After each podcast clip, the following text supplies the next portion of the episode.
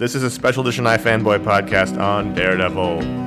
When I left my home and my family, I was no more than a boy in the company of strangers in the quiet of the railway station, running scared. Low, seeking out the poorer quarters where the ragged people go, looking for the places only they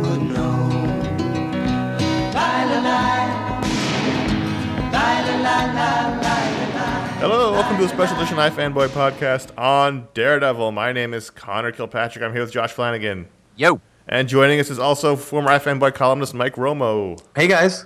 And we're here to talk about Netflix's Daredevil series. That's the first series from the Netflix Marvel Studios partnership that's going to result in five series. And where, you know, as the Netflix model goes, all 13 episodes came out at once. And this is the the grim and gritty take on the Marvel Studios universe, the Marvel Cinematic Universe, I guess it's, it's called. Uh, it takes place in the world of Avengers. It's referenced a few times, but it's in a decidedly darker side of the happy Marvel coin. And uh, we're going to talk, talk about it now that these guys have finally finished watching it. Uh, easy, Chief.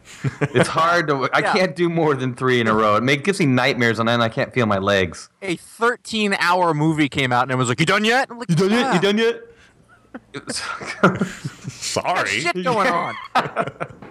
this whole binge thing, man. well, I want to talk about that later. I'm going to Okay. table that. All right, well, let's table All the right. bench thing. Let's get into the series itself. There'll be spoilers if you, if you Yeah. haven't watched the show. Obviously, uh, they'll- you might get spoiled if you listen can, from here on out. If you haven't heard it yet, pause the show and come back. So, one of the things that I kept thinking of was, man, how bad do you feel if you were involved in that Daredevil movie after having watched this? You're drinking. You're, I don't think you're going to feel any. I don't think you're going to feel any worse than you had previously felt. That's true. I feel like, I mean, and maybe maybe you got a little bit of a bump when people were like, "Well, that director's edition was," and it wasn't. No. But that helped people. Those were that was you know that helped uh, fans and and the producers get by. I think for a bit. And you know the other thing is Ben Affleck turned out okay True. right. until recently. So uh, this was starring Charlie Cox as Matt Murdock, Deborah Ann Woll as Karen Page, uh, Elden Henson as Foggy Nelson, and Vincent D'Onofrio as w- Wilson Fisk. Those are the main cast members. Uh, let's before we get into the series, I was really impressed by Charlie Cox. Well, I think what I think even far stepping back, I mean, you know, he sort of embodies this uh, platform for storytelling. I was listening to Scott Johnson over at the Instance, and what he was really excited about this was we finally get to see a darker Marvel universe done fully, thoughtfully, and without hesitation, reservation. And Cox is kind of the uh, he sort of embodies this Marvel's new ability to to really do something very different than what we've seen in the movies. Where yeah, it's been serious, but it's, some of it's been kind of tongue in cheek, and it's you know there's always been a special effect just waiting around the corner. And I think Charlie puts on the mantle of Daredevil and the responsibility of setting up this entirely new stage, which you know of course it's your guys' old backyard. Um, having Hell's Clinton. Ki- oh well, yeah, but uh, like, but having Hell's Kitchen really, you know, obviously, Conor, as we've talked, it's, uh, we don't not really sure that that Hell's Kitchen is truly there anymore. But No, but there was a great Thai place on 45th and 9th. Oh, Sorry. we- Well, there was six years ago. You don't know if it's still there anymore. Okay. Is anything still there anymore? But, Oh. but, but, It's a- but- no, I mean it's, It's, a, bank. now. It's a chase. Yeah. But Cox is amazing. I, at first, you know, it's so funny. I have such. I love Daredevil. The Maleev Bendis uh, series was really one of the first books when I when I got back into comics in '99 uh, or '98 or whenever that was. And I, I just remember, wow, this is this is what a comic book could be, and now you know what what it, what it should be at at least. And it, you know, it did get super dark, but it was funny watching you know Cox speak as. Uh, as Daredevil and then as Murdock and going, okay, well, it's not the exact voice in my head, but if that's You my biggest complaint, that's that's pretty good because he looked the part. I thought he did great. You didn't think uh, you weren't picturing that he had a barely contained Irish accent? just, just, just trying not to burst. He did it. He did okay, but I'd hear He's it actually once in a from while. London, actually. Yeah. Really? Yeah, he's thought Irish. he was on, actually he was Irish. Irish in Boardwalk Empire. I, I, I thought I sort of got that he was always kind of holding stuff in. You know, you know That uh, works. That's a that's a very actorly thing to say, Mike. Well, one of the things interesting about this is that you know the recent trend for Daredevil has been sort of happy, light, fun Daredevil. So this was at the beginning part somewhat jarring, but this is basically Yeah. But it, it went away very it went away very quickly. This is basically a filmic version of the Bendis Maleev story. I mean, it's not the beats aren't Yeah. there, but it's the tone and the character. I mean, even the down to the glasses that Charlie Cox wore, which look exactly like the ones that Maleev drew on Daredevil. I hate those glasses. Oh, That's the look- only thing the whole time I was looking at him. I was like, I don't like them, but I guess you could give him the excuse that he's blind. He doesn't know he looks dumb. I thought he looked great. Yeah, I, It looked like the comic book. I- I'll give you that. But in real life, I thought they just didn't look contemporary. They looked out of place. They looked like a prop. That's interesting. I just had no idea how iconic that look was. Like whenever you know, there were a lot of shots. You know, this is this. If you have a, a, a glare anywhere near your TV, you're gonna have a problem watching this show. You have to watch was- it at night. This thing is dark, and um, a lot of the way this was shot, and I guess we can get into it later, but the way the glasses would catch the light really reminded me of, of different covers and different panels from the comic book. So I, I really didn't have a problem. Also, the way he tilted his head. That's right. was it was that much out of the classic. Murdock tilt. Um, but uh, I, I thought the look and feel of it, especially with his costumes and all that, I thought I thought that that stuff didn't. I wasn't distracted at all. So what's interesting is the this is very much an origin story, not just of Daredevil and Matt Murdock, but also of Wilson Fisk, the King, Kingpin. He's never called Kingpin; doesn't need to be called Kingpin. But the, he's he's not where he is in the beginning. You know, he's not he's not the Kingpin in the beginning of the story. He's one of a group of crime lords, and then by the end, he's the, he's the Kingpin. So this is a dual origin story, and that which this, the Wilson Fisk origin takes a lot from what Jason Aaron wrote in his brief Kingpin story. So there's a lot of mixes going on here. I thought, as we've seen in most of these Marvel projects, they handled it all very well. Yeah, it, there's a lot of characters, but everybody was able. They were all able to breathe, and of course, this is the nice, relaxed format of having those 13, 13 hours. Yeah, I get. I guess we let's talk about. I can never say Vince's last name. D'Onofrio? D'Onofrio. D'Onofrio.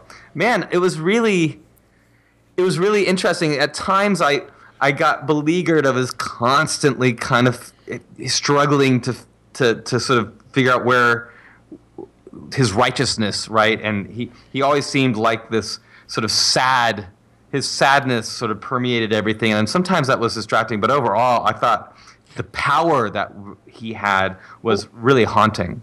Well, let's let's let's. I mean, um, he uh, the whole time I would look at him uh, from the neck up, especially because he's not actually gigantic, and, and to me, like the kingpin is always he's like planet sized, like he's a giant person. Although Vincent D'Onofrio is a big man, and No, like, he a- totally is, yeah. and it works in real life. It's not. It's not like a thing. It's it's like it's like the X Men costumes where you're like, I, I don't see them in leather, but then you go, well, in real life, that's what they're going to look like. That's Right. fine. The, my point is, from the neck up, like he literally looks like the cartoon. right. Yeah. Like I kept going, God, he looks exactly like Frank Miller's drawing of the Kingpin, like his head and face. That's I kept seeing it, and I was, I just, I, I that kept going over my head over and over again. I thought that was really, that was really cool. Like, and I don't think of him as, and even like when you watch the pictures of the press stuff and everything and the, you know there's been all these shots of like daredevil artists like taking pictures with them at comic cons and I'm like he just looks like the kingpin which i would have never ever thought before and i saw that there are people because i watched this uh, sort of after the fact a little bit like mike i think not at the same time that everybody with absolutely nothing to do watched it in the first day um, but i saw like that was a thing that people were, were complaining about and i thought that's so odd because I don't know. It felt. I don't know that it has to be true to form, but it felt. It felt right. I his suppose. size. No, not his size. Like his character, the sadness Oh. thing that, that Mike is talking about. And I think I don't even know that it's sadness. He was Yeah, just. I don't know. Well, he- it's It's re- there's this sort of reluctant to do what needs to be done, and then that's something that sort of struck me with both of these guys. These guys are doing they, whether it's right or wrong, they feel like they are doing what they are doing for their community, for Hell's Kitchen, for the city of New York. They're they Right. are doing what needs to be done, and they're doing it from totally different angles. And they realize that people are going to get hurt, and they actually you do feel they do feel bad about the pain that they're causing. And you know, uh, you know this comes uh, to a different realization toward the end of the series but throughout it all it's like people are going to hurt but this is this kind of pain is necessary if we're going to move on and i thought that was very very powerful I it's, it really drove both of those characters in a very uh, a, a way that really resonated with me He's sort of the classic mobster character, right? I mean, these aren't tend they don't tend to be mustache twirlers. They are well, that, and that was Michael Clarke. Duncan. Yeah. In the other movie, he was a mustache twirler. So you don't do that, then what are you going to get? I mean, he's, he's a thoughtful villain who doesn't think he's a villain, Right. which is, you know, it's a little further to the, we'll say, the left of where He, but that might have been him lying Tony to himself Soprano. because he clearly was doing Right. villainous things and was. I mean, what was interesting was being ahead of you guys and I mean, we'll get. This is a really bloody show. I mean, those. Sure. Well, I think I think the Variety review, the Hollywood Reporter reviews called it a blood blood porn, but uh, it wasn't really until he smashed that guy's head in with the door that really you got. I think the full, the true kingpin came out. I think That's in the right. beginning it was sort of, well, this guy's not so bad, and then okay, no, he's bad. and That's that right. it took time to get there and i think that um you know that you have the vanessa character which i think is interesting as a counterpoint to that and it's interesting in this His wife or his Yeah, yeah. wife. She's a great character. And in the, but in, in the in the comics uh, she didn't know who he was or that's the you know that's the story but in this at least at the frank miller time and i'm not i'm not a super daredevil expert but i've read all that stuff i like it, like she he was trying to keep the crime stuff away from her but in this they made the choice that she knows that and actually kind of eggs him on and likes it. and likes She likes it, yeah, gets turned on by it. And I think that that's interesting. I think that I, I don't think there's anything wrong with that and taking that sort of creative license. And, it- and uh, it works for Kingpin because yes. he, in, in her he saw goodness, right? He was he was a different man around her when they have dinner and everything. But then the more she eggs him on, the more sort of dark dark path he goes down. And Well, so he, he feels it's okay. supported. Yeah, He feels supported, and if if if his actions are validated by this woman that he's falling in love with, that he gives him power, and then you see the glint in her eyes, like, okay, so this is this is not what I expected, but I kind of like it. I think that's a really good observation. it- it's interesting talking about this now, realizing how difficult it is to talk about a 13 hour Yeah. show yes, because I've been thinking about that the whole time. there's about five different. I mean, this is this is a 13 hour movie with you know 15 plot lines, and uh, let's just talk about some of the, the stories because there's the story is basically the Kingpin's trying to take over Hell's Kitchen and Daredevil. Uh, Matt Murdock emerges to stop him, and slowly but surely becomes Daredevil. yeah, the, And- the, the, the crime syndicate is trying to take over several city blocks in Hell's Kitchen for development, and they're Real estate crime. there's a trade. There was a trade. Listen, if involved. if Lex Luthor taught us nothing, I know. is they is it's all Real about land. They're not making any more of it. So um, let's talk about some of our favorite episodes. Then that might be, might be an easier way to, to get into the storyline. It's almost hard to say favorite when when so much of it seems to hang their hat on shocking. Um, Well, I, I, think I, for me, I think Stick stands out as one of the stronger the episodes. that was the Terrific. best one.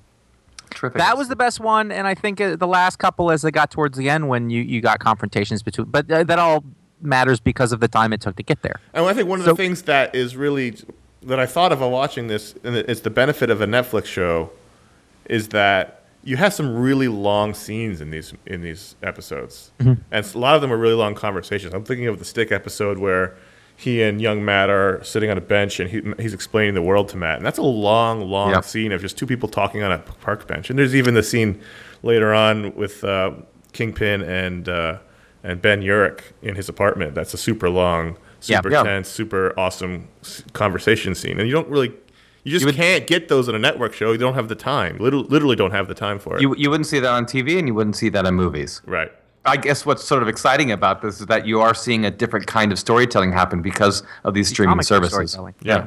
Yeah. It's what it is. I mean, uh, it, I I wanted to just mention that I think the, I think that Stick episode was the strongest because it stood on its own and it stood out from being in the middle of this long thing. Like you sort of spent some time in in this part of the reality, which was sort of nice, especially after just hours of punching. It was almost Um, like a backstory in a comic, you know, one of Yeah. the, like an extra feature. And then you spent a lot of time with Ben Urich and Karen. Right. Right. completely outside. And then there was a whole storyline of Foggy and Matt's relationship, which kept sort of gaining uh, momentum and time, and it would take up a lot of time, you know, as they were healing uh, and, and breaking away and all that stuff. And that stuff that was really interesting. I mean, it's it's really closer to it, it like a long form comic book story, like Frank Miller's original run or Bendis's run, uh, or like a novel almost. Yeah. Um, it really is, very amazing how much that extra time matters. well, I mean, that, that's that's the thing that that's the, the thing that we're not used to with these movie adaptations. Basically, those are those are sucking out all of the things and try, you know the, all the things that really build up something and then making it into They, do, something they have to do their best in two and a half hours. Sure, Whereas and they these things do. get 13 hours to really delve into. I mean, you're you spent more time with Daredevil than you spent with any Marvel movie yeah, character. That's exactly we've twice so as long as you have with with, with an Iron Man, just Right. for example. And it was interesting. I saw lots of people making jokes about how, like, take notice, Agents of Shield producers. This is how you should make your show. They can't make their show like this. No. It's impossible. They, they, they, they're hamstrung. Remember, TV shows have to end every couple of minutes with a mini cliffhanger to make you stay through the commercials, right? so the, the format is totally different. And what's wrong with having different types of things? Nothing, nothing at all. Totally. That's and that's the thing that is bothering. People are like, people are like finally a dark comic book show. Meanwhile, at the same time, they're oh, I don't like these dark DC movies, and it's like not everything is the same thing, and that is a beautiful, wonderful thing. right. It would be awful if they were. And some things, you know, Daredevil is that's what Daredevil is, really. Uh, you know, And did you guys find Leland Owlsley as amusing as I did? He was kind the- of more so as time went on. right, after exactly. I realized because who in he every was. scene he just complained. Which one? Yeah. The, the older guy? He was the old man, Yeah, uh, yeah, yeah. accountant who was also the owl in the comics. Uh, yeah, I was I was like, this hair's not right. but he was just every time he showed up, he'd go ah. Yeah, he Ah, was- this yep. go this again. He was Yeah. just, he was great. So this, let's get back to the stick episode really quickly for a second. I just love I loved how sort of I don't Scott Glenn well Scott Glenn's performance was amazing, but I just love how sort of dismissive he was. He wasn't like the classic father figure. He was like I'm going to smack you around because that's what life's going to do. Not in a beating your child way, but in a I'm going to have to train you and this is going to be difficult way. he was nicer than the comic book stick, I think. By so far. you got that going for him. But still, yeah, it, that that was kind of fun. I liked. I, I I loved how his apartment stayed bashed up. By the way, just a complete parenthetical. It's like nobody ever bothered to clean it up for the rest of the episode. But I go. Yeah, keep But going. Stick also was the. I think it was the first time we really introduced the seeds of what I think is going to be the uh, backstory or the or the mythology for this whole Defenders Yeah, series of I- shows. I kept waiting for the hand to show up. I was like, "Is that going to be them?" And they they never well, did. Well, Nobu was kind of. I mean, he had the Yeah. red. He had the red ninja outfit on. I think that's yeah, probably- but I mean, like, I kept waiting for a scene where like they'd pull back and you just see forty ninjas hanging out in all the shadows. right. Well, they were there. They were just in the shadows. Yeah, no, I, they're excellent ninjas. I mean, obviously, but and and obviously, there's there's time for that later. That wasn't really the story, and that Well, that, it seems sense. it seems from the from the guy at the end of the Stick episode, Madame Gao saying, "I'm going home. It's not China. It's much further away." And then the fact that they wanted this very specific building in a specific point Right. to develop that we are uh, heading towards Kunlun and the Hand and Iron Fist Shadowland. and Shadow, like all that sort of uh, mystical kung fu stuff is where I feel like Defenders is going in six years or whenever, however old old we're going to be at the time that comes out. But um, far that's- too old to care about this with any real Right. Connection. So that that's interesting. I like that they that was seeded a few times, but wasn't. A, it- this very much lives on its own. It's not like some of the complaints we have about the movies that are the movies are always pointing forward to to the detriment of the actual story being told. Whereas this this was a story that was told. Yeah, right. yeah. So what else? What else did we like? I was just, I'm just curious what you guys thought about casting, but we can continue to talk about. No, Ca- well, casting too. to me is is is probably the thing that I came away with the most impressed with. They do it so well, Marvel Studios. We haven't really we haven't really gone into like our overall feeling on the whole thing, but if you would ask me sort of the number one impressive thing about it, it was the casting. I thought uh, you were talking about Charlie Cox and Matt, and I think that, that worked out really well. Um, I thought that um, Karen and I keep wanting to say Deborah Joe, but it might be Deborah Deborah, Ann. Ann. Deborah Ann. Ann. uh, Vampire Girl. She, like, I, I really liked the development of her character over the. I didn't like her at first. I was like, I don't know she's weird in this role. It didn't didn't work for me. And then as time went on, and, and it's almost like the actress got more confident, but as the character sort of got her feet more under her, I thought she was much more compelling at the end. Um, than the beginning, which was uh, a thing you don't see all that often. Again, in these movies, everybody's sort of fully formed, and you go. But for me, like my favorite character and my favorite uh, actor, while I was very impressed by Wilson Fisk's head, um, was was Ben Urich, and Oh, by far. I, I don't even. It's not even a thing that. I, yes, he's a black actor who had played a traditionally white character. It didn't matter. That dude was Ben Urich. His shirt looked like him. His posture looked like him. He just looked that that that wearied hunch, and I was so mad about what happened to him. Were you devastated when he died? Yes, I was shocked. I, I he's supposed to it. be there. He's supposed to be the Confederate along the whole way. This is bullshit. I kept waiting for uh, uh, Daredevil to go through the the window at the very last moment, but when they didn't, I'm like, okay, I guess this is it. I guess this is where we're I going. think this is where things get messy in terms of, uh, from what we know from knowing people in, in inside, this was never meant to go beyond this season. So I think they were sort of telling their complete Daredevil story, which allowed them to do things like kill off Ben Urich and kill off the Owl. But it was so insanely popular that they've they've now announced the season two, and that's where I think they may come to regret some of these decisions they made this in this Yeah. season. Well, um, so I think we're all in agreement about Ben Urich. Yeah, almost- he was amazing. yeah, Totally. even though he was the jerk guy from The Sopranos. He was amazing. Yeah, no, he was he was really wonderful, and I like I, he, he just stood there and he I know, I the story couldn't- told was you told. could not watch him. He was Yeah. he was Now, really I'm, excellent. I'm curious about Foggy because a lot Uh, Foggy tends to be very polarizing. A friend of me and Mike's really hates the actor and the portrayal of Foggy. I skirted on that line. At first, I thought I made a joke to myself, and before I tweeted it, I checked. I was like, well, "It looks like Matt's about 20 years older than Foggy," and then I looked. Foggy's six years older than the you know the actors, are, s- you know, so Huh. he's he just looks young. He's yeah, Foggy's closer to my age, and Charlie Cox is barely 30. wow Uh, so uh, that's interesting. and depressing. I didn't. I. I- don't know that he was wrong, but I didn't love him. But I've never loved Foggy as a character. See, I, was a- I I like Foggy as a character, but keep going, keep going. Uh, but there's a there was a certain jauntiness and jocularity to his dialogue which could on one hand be served as a counterpoint to everything else that was going on but on the on the one hand it was like Joss Whedon being taken a bit too far Right. Mm-hmm. with sort of clever quirky dialogue and he I skirted, don't love he skirted that. that. edge. I also I- hate his hair.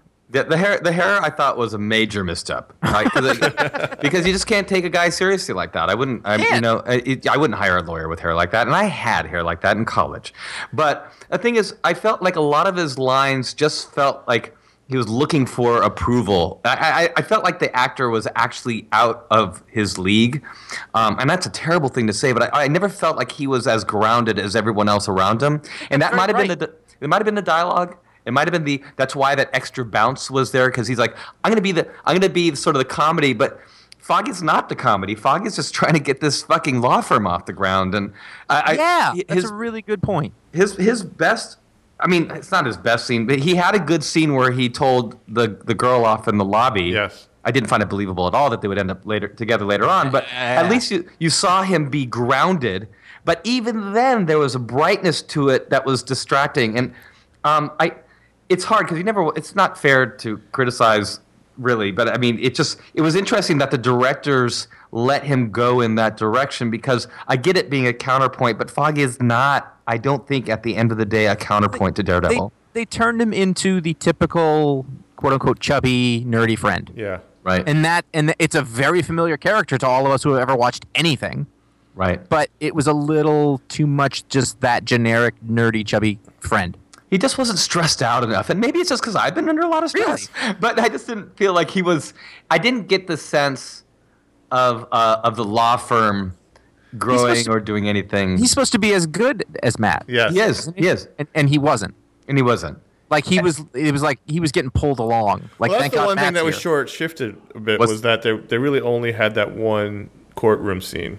And I and I love that aspect to the. there need to be more of that You know, there needed there. I, I agree completely because part of the the part of the great part about Daredevil is like at night, yes, he's fighting crime, but during the day, he's also doing the same thing, but in a completely different arena. He's still using his powers in a completely different kind of way, and it, and it shows just how almost one note Matt Murdock is, like Well, how funny- obsessive he is. it's funny in the show it feels like they kind of made the decision like it really wouldn't be impossible for, it wouldn't be possible for him to do both of these things so we're going to just have him not show up at the office. Because that was that was basically the explanation. It's like the old spider-man thing where we're always like how does he do three jobs and be spider-man? And the comics were like just go with it. The show was like fuck that he's just not going to go to work. That's right. So, so let's talk about his powers then. One of the things this show did was it didn't really get into the whole radar sense. We didn't ever get. We only got really one shot from Matt's point of view in which he's explaining his powers to, the night nurse. But otherwise, it was kept sort of like you had to just sort of infer what his powers were. Uh, what did you think of that decision? I noticed because obviously right away in uh, in Mark Waid's current run, that was the thing that we were shown according to their point of view with that sort of pink and black grid. Right, the iconography And is very then strong. right away uh, in I think the Daredevil movie, they they took care of that early on too. But in this, I don't know. It, I liked those other things when they happened, but I also like the choice of just leaving it as a leaving it sort of uh, vague. Yeah, I, I thought that worked. when I first read Daredevil as a kid, it was during an arc where he didn't have his radar. So it, it fit kind of with that my first encounter with him. And I and you know, I thought the World on Fire episode was actually a really good episode, and I love the way they described it. I'm so thrilled uh, that they only showed it once, and and then that was it. And look, you know, if you're going to watch episode ten, you're going to have watched episode three or whatever that episode was. So there's no reason to keep going in over it. Then it becomes too much like uh, the Bionic Woman with her with her ear, you know, or the eye or something where they're like, time to use the power now. Uh, it was just more like, you got it. We know what he feels like. Yes, you know, leave them, leave the audience wanting more. I, I think it would have been distracting if they kept going back to radar view. I think that that's a benefit of having had 15 years of superhero exposure in the mainstream. We don't have to explain all that stuff all the time. People are totally cool with going with it, and uh, that's a benefit, I guess. So Much now, more savvy audience. That's right.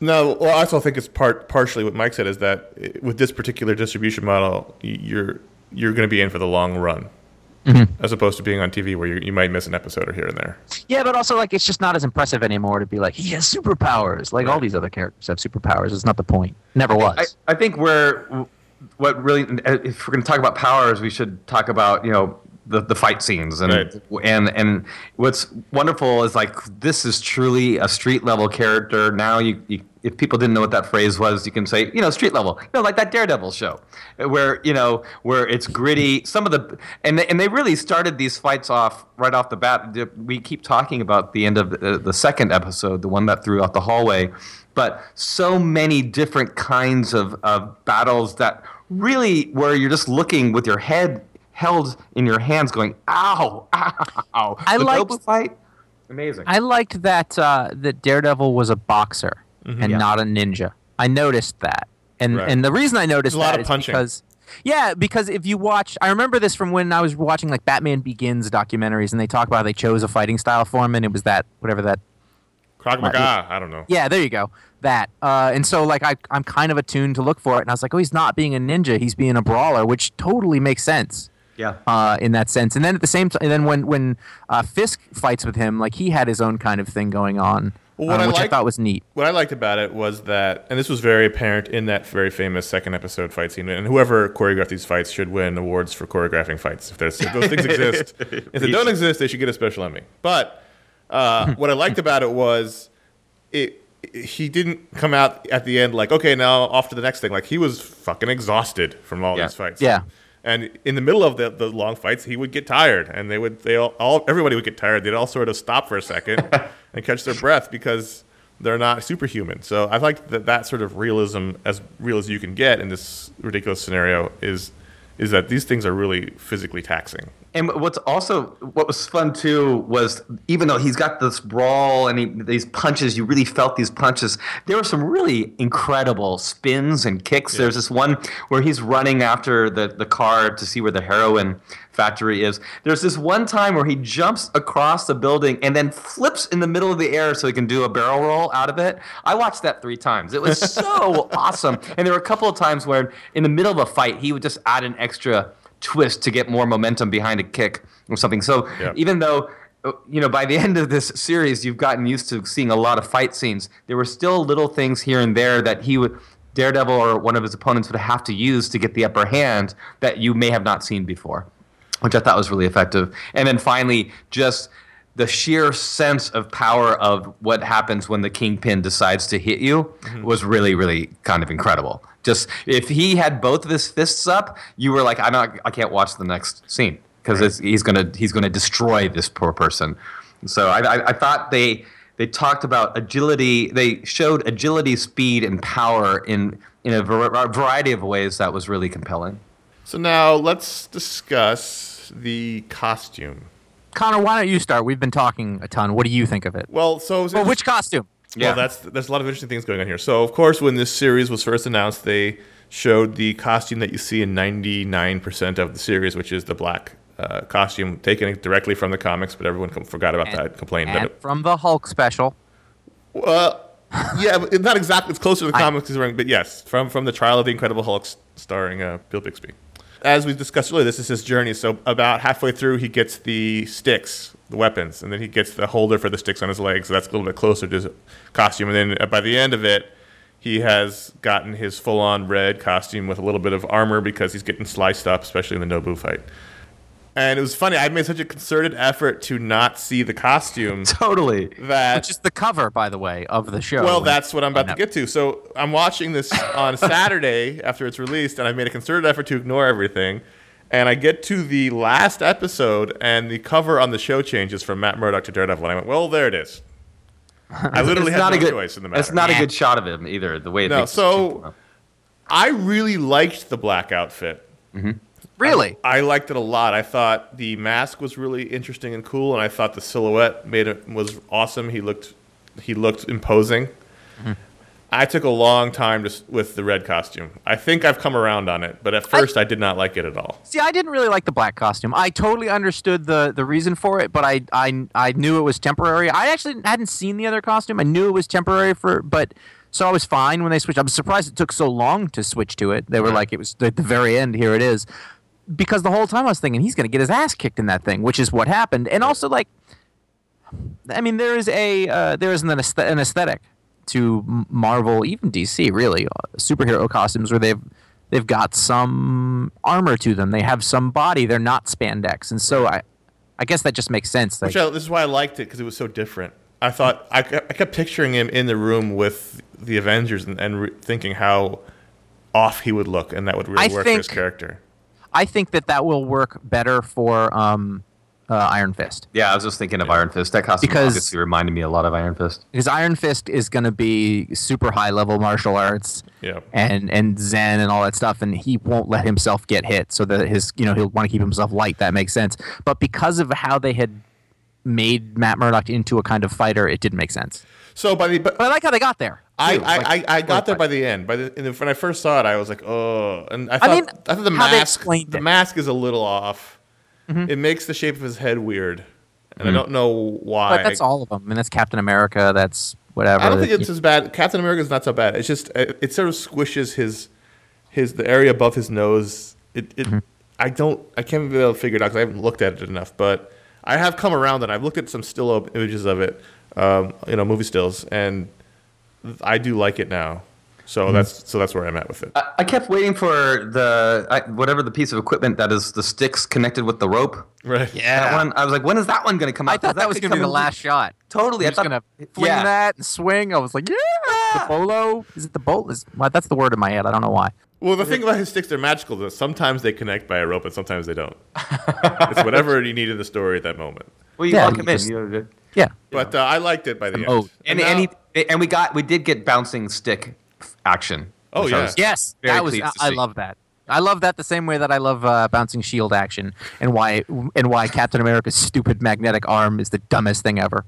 I'd rather disbelieve that he's that good at throwing and catching the, with the straps than there's some technological implement there, and and and that goes double for Daredevil, by the way, So because now- he doesn't have Tony Stark. So now, what what did we not like about this? It's tougher. It's It- tougher. well, it's not tougher for me. I don't. I don't put it as a specific thing, but I will say I wasn't terribly compelled to keep watching it Interesting. because I, on the one hand I was forced to keep watching it because we were trying to do this thing and get it. So it was like for me it was a little like going to work. It was just like all right, they're gonna punch each other for a while, and I totally would phase out uh, during punching long punching scenes. Like I, I just would. It's it's not my thing. It is for a little while, but there was a lot of it A lot of it. and, and, you know, like I kept going back to the idea that it's really well done, and there's all sorts of things that, like everything I've said about it, I absolutely believe. But at the end of the day, I'm kind. It is just an adaptation of something that already existed that was really good, and, and ultimately, it may have felt a little bit pointless in that, unless you really like seeing in in live action, which isn't a thing that I need. Which is very similar to why I don't really watch the animated, uh, you know, like specials that they have. So that's not really an overall criticism. It's just sort of it's a taste thing, I guess. Yeah, Yeah, you're not- not, um, you're not, not really liking- into into the movies and the TV shows. Fun. In the same way, I think they're kind of cool. But at this point, like the novelty of them has, like, I can't believe this. I can totally believe there's all these things now because Right. that has been reality for a long time. So, like, it was good. It was really well done. It was better than say something like uh, like Watchmen that was so exact there was no point. But it was also really long, and I, I found myself thinking, and this has to do with the model. Like I, I, I think I would have been happier if they released them like one at a time, and then we could all experience them in the chunks they were in more together, which is a fun part of it. But mm. having like everybody watch all of it right at once, while some people couldn't watch all of it, like it spreads out the sort of group experience, which I like. It's one of the reasons I like issues of comic books. It's one of the reasons I like doing our regular comic book podcast because if we were all reading trades, we would never be on the same page. Right. So I think there's something cool to to actually having stuff be released a little more separated than here it all is. Right. But that's not for everybody, obviously. I I think I think it there was a little bit of dragging toward the last three or four episodes where I felt like I wanted to tighten it up a bit. I just I kind of knew where I kind of felt like I knew where things were going. I mean, there was a really nice reversal at the very very end, but I just felt there were some scenes that okay okay we, I don't necessarily need to walk down this hallway that long or have this conversation be that long. I just felt like it. Not everything needs. Not every episode needed to be an hour. You know, I think you could. have I think you could have done this in twelve hours, even even even ten. And that and that I think might have ex- given a little bit more sense of urgency to everything. I just think thirteen might have been too. Long. And I loved. I really enjoyed it. I quite enjoyed it. But you know, I, I kind of had the same feeling with Josh. It's like, man, I, don't- maybe, maybe I'm not really ready to watch the next episode because I, Well, I kind of like know on where it's episode going. three or four, I was like, "There's fucking ten more of these."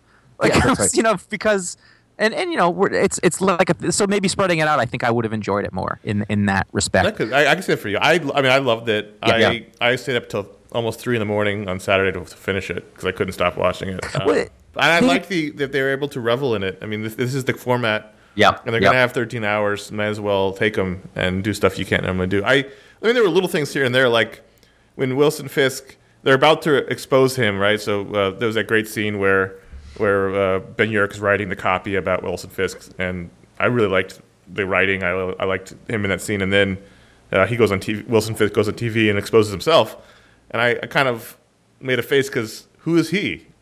Like, why is everyone covering this press conference? Like, no one knows who he is. Right. But there was just little things like that. Like I did, I but I, pushed through it because everything else was so. weird. I, think the only downside I mentioned earlier was in thinking they only had these 13 episodes. I think they they, they may have squished in too much. I think that we were shortchanged some Rosario Dawson. Yes. Yeah, I She felt like she of- had to leave for another project right in the middle of it. yep, exactly. And and and, and I, I'm do a not movie, for. I'm not for, and I will always take more Rosario Dawson, even if she's just a trained bureaucrat. That's Do you remember we met her briefly at uh, Heroes Con? oh god, I forgot about that. But that does not detract from what I said in any way just now. It only enhanced it. I just went, oh yeah, because she was like into comic books for a little while, Yeah. and she showed up at all the shows. I forgot about that. Um, maybe that's why I love her so. Um, no, but I really like her, and it, like I was like, oh, that's Rosario Dawson. And I thought they had an interesting relationship, but I also think that when they kind of like, oh, they've done everything they were going to do. She's not going to date him, Right. eh, you know. But she sort of just disappeared, which was weird. Yeah. But also, I'm glad they didn't stretch it out to 13 episodes for no reason. True. That was a thought I had. I, I I felt like could have if they had thought they were going or known they were going to do two seasons or more, or whatever. They could have maybe taken some of these characters and having them show up in the second season, not you know not stuff it all in. And I think killing Ben Urich was a big mistake. As great as that confrontation in their ho- uh, room was, which I thought was one of the best scenes in the whole show, when uh, he turned the lights on and there's there's Wilson Fisk sitting in your chair. Which, by the way, you just at that point you just get up and run. You're dead. Well, you have to, you poop. Yeah, you poop then run and then die. Um, but uh, I, th- you know what though? Like I didn't think that was gonna happen. I thought I totally you know, did not. You you don't if you don't kill him.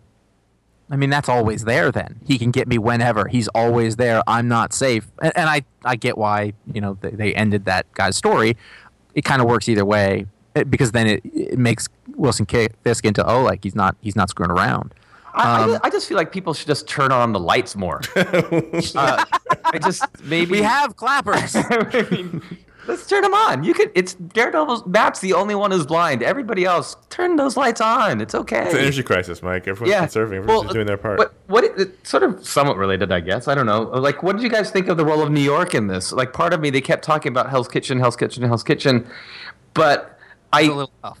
I just didn't, in a weird way, I didn't s- fe- it didn't feel as quote unquote New York as maybe say a Which Spider. is funny because they shot it in New York. Um, right, right. You know what they did, and I kept looking at it, going, "That doesn't look like New York." Which is, and then every once in a while, I was, I would think to myself, and I would about to be say, I say snarky things to myself. Well, that's not New York, and they'd pull back and like, "Oh, it is." Oh, it is New York. But a lot of times it didn't look like it for whatever reason. Like the outside, a lot of their exterior shots were super bright, Right. really brightly lit. Like them standing on the day line, it didn't look like New York, which is, uh, you know, wrong, weird, but I noticed that. Well, the, the the the the fetishing of Hell's Kitchen is a totally thing from the comics. I mean, they it's a, I think it's on every page of every Daredevil comic, at least until he moved to San Francisco. But I thought it worked. It, it felt very different from all the other all Oh. the other uh, productions that Marvel's done. It didn't feel like it. And also, you know, it looked great. I thought it looked. I thought the, the Beautifully way, shot. The, the way it was shot and the the cinematography, the, the color palette was great. I thought it was really look fun to look at. Um, I don't know. I really like this a lot. yeah, I, I really enjoyed it. They're setting a high bar for themselves because you're gonna you're gonna get into the more strange or Iron Fisty stuff, and you're gonna wonder if the pe- people are gonna come along for that ride. Yeah, but I think that that makes sense because this is the thing. It's like Iron Man. Right. Like once they made everybody like Iron Man, they were in for everything else, even if it was, di- which it wasn't very different. But I don't know. It, I find really myself wondering, and this is totally just because there's nothing to do with the show itself. Like, I guess they didn't close the Spider-Man deal in time to make it the Daily Bugle. All right. That doesn't bother me. At least I think. See, for me, I'm looking forward to stuff more that I haven't seen a million times. Like I- yeah, I've I've only read a handful of Iron Fist or Luke Cage Right. in my life. I've seen the whatever the Daredevil story is. I've seen it. You know, like so. I think that'll be fun, but I'm I'm not your typical audience, so it's hard to say. So you're gonna have a real problem with the Jessica Jones story Why? because it sounds like it's gonna be directly the the Bendis stuff. I mean, they you know the, pur- Yeah, the Purple but even the villain that and has only been told once. You know, we've had there are reboots on Matt Murdock all the time, True. where we sort of, you know, Bendis was just his longer, different version of Frank Miller's thing, which was just a, lo- a different version of of you know the earliest version. So, I don't know. That doesn't bother me so much. I also haven't read that, and I read that once 10, 15 years ago. Mike, I really hope there's a character called Miller in in that. yeah, Miller. Miller. Miller. you think he should be a um he should be a security guard maybe in a cameo? No, there's a, the actor playing the Purple Man is in Broadchurch, and he's constantly Oh. shouting Miller. Oh, you're right. He is. That, the, I I guess one thing I when I was thinking about the podcast um, that we haven't talked about, and, and, you know, we'll, we'll, we'll wrap this up. But I, I love the notion of Murdock as this sort of lapsed Catholic. Trying to find solace in this church. I know that was a big thing in the Miller books, and you, you, it was just sort of interesting seeing this guy turn to his childhood religion at certain times and watching this priest. I, I actually really liked all of those scenes. Maybe it's because I grew up that way, Yeah, but it was like it was one. It was one of the few times that you got to see Murdock at rest, Right. and not you know it was a really there was a sort of confessional, uh, just almost meditative aspect to him just stopping for a second and just talking to this priest. I I, I thought those scenes were actually kind of cool. Yeah, I thought, I thought I thought they hit all the aspects of Daredevil that you wanted to hit. I mean, it was, if anything, they shortchanged the, the law stuff, but also that could be explained away that they don't have any clients because they don't really have a practice true. yet. And- Um, And you can't do everything. They did Right. a lot, you know, but you can't do And I, everything. and I like Karen has a secret. You know, Yeah. that was a great scene. I like that she's going to be dealing with that for a while and that she doesn't admit it. So the, the series doesn't wrap up in a nice, tidy little bow. I like that Wesley character. Yeah. He was a Yeah. good character. It was. I thought this was well done. This was extremely well done, and uh, I everyone's talking about. It. It's interesting to see how pervasive it was in the culture. It was not just in the didn't comics culture. know. It was outside. It was in every magazine. It was, it was everywhere. Um, seems to be really popular. there was a there was a brief period there, like I, I was not happy about the timing of it. I suppose where I was like, there was that show, and then at the same time that Game of Thrones came Oh, it was back, Game of Thrones, Mad and Men, and Daredevil Weekend. That was and Justified was ending. Like it was, I, and I had just gotten back from like being on the road for two weeks and being on a vacation. I was like, I, I, I it's too much. um, At the end of the day, though, it featured Dominic Lom- Lombardozzi, and you can't fault anything featuring Dominic Lombardozzi. Herc. Yeah. Yeah, no, I agree. Or the guy with the cell phone from Oz, if you really want to go back. Wow. Ralph the plumber. If, he- if any character appeared in Oz first, and there were a lot of them in this because New York New actors, York actors, yeah. yeah, um, then they're always going to be that character. Like J. Jonah Jameson, that's Schillinger. So Oh, what, uh, oh, and lastly, one shout out. I thought the credit sequence was really cool, and, Yes, and if anything yes. showed uh, how Matt Mur- how Daredevil looks at New York, it might be the credit sequence and how Yeah. his radar works. I actually thought that kept was- watching Dripping it. blood everywhere. I, I was really fascinated by it. I kept watching it all th- all throughout that really long Saturday. Um, Yeah, but uh, you're right. No, I had some fucked up dreams after that though. Like I went to bed at 3 a.m. and I was like, I don't know, I don't know what's happening in my head right now, but it's really Punching. violent. It was just so much punching.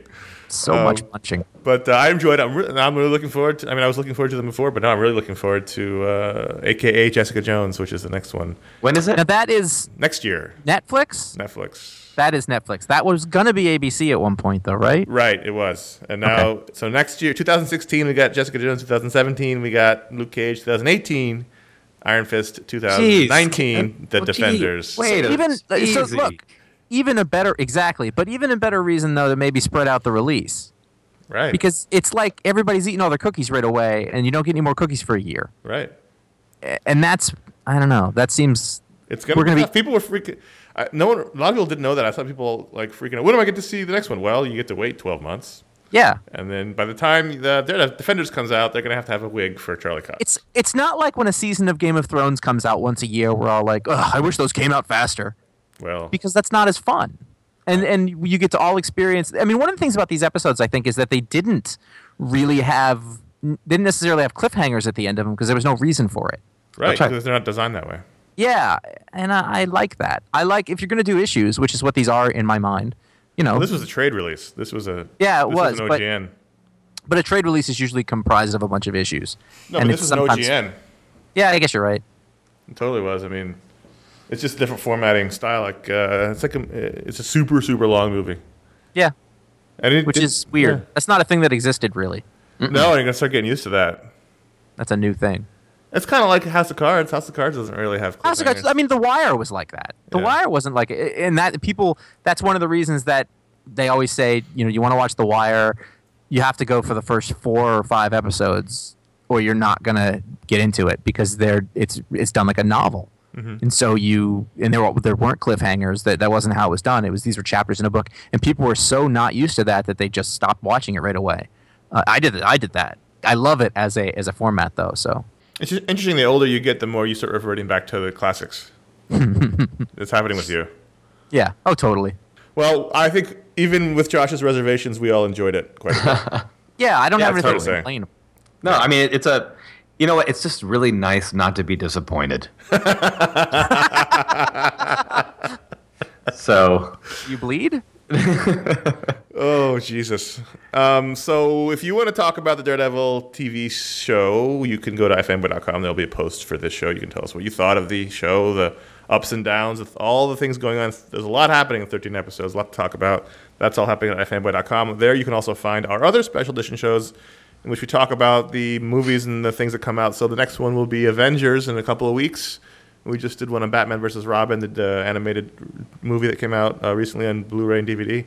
So those all come out on ifanboy.com as well as our weekly Pick a Week podcast that Josh and I host, where we talk about the week's books. You can always find those things at ifanboy.com. Thanks, guys, for doing the show. Thanks for making it through this very long and violent 13 episodes. I know it was difficult, but we, everyone appreciates it. Now people can stop asking us when the show's coming out. yeah, I hope you enjoyed it. But uh, we'll see you soon, I guess. So until next Yeah. time, I'm Conor. I'm Josh. and I'm Mike. Did you go away, Josh? Uh, yeah, a little bit. He, he withdrew. He's got to go back into the shadows. I leaned back. Are you a member of the hand? I think you've seen me move, and I think you know the answer to that. the most out of shape hand member of all time. Okay, let's not go with most. Of all the hand? In the clearing stands a boxer and a fighter by his trade, and he carries the reminders of every glove that laid him down or cut him till he cried out in his anger and his shame. I am leaving, I am leaving, but the fighter still remains.